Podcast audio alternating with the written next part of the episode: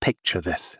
You're on a treasure hunt, not for gold or jewels, but for divine sparks, hidden fragments of light scattered throughout our world. How do you find them? How do you elevate them? It's the ultimate quest in the game of life. First up, studying Torah. Imagine unrolling an ancient scroll, each word a shimmering gem. With every letter you read, you're not just absorbing wisdom, you're lifting those sparks, giving them a ticket back to their heavenly source. It's like spiritual archaeology, uncovering the buried treasures of insight and holiness. Next, mitzvahs. These are your tools, your gadgets in this adventure. Each good deed, every act of kindness is like a magnet pulling those sparks out of their hiding places. You're like a spiritual superhero, your cape flapping in the wind as you swoop in to do a good deed, leaving a trail of elevated sparks in your wake.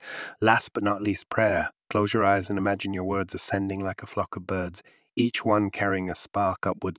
Your heartfelt prayers bridge the gap between heaven and earth, creating a ladder for the sparks to climb. Now, here's the mystical twist. While you're out there being a divine spark detective, remember we're dealing with the infinite, the creator. You can't wrap your mind around that essence. It's like trying to catch the horizon in a net. Impossible.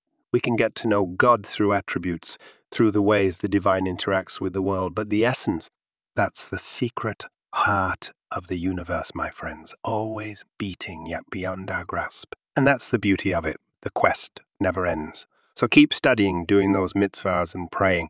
The divine sparks are calling, and you, my fellow seekers, you've got a world to elevate. Let's get to it.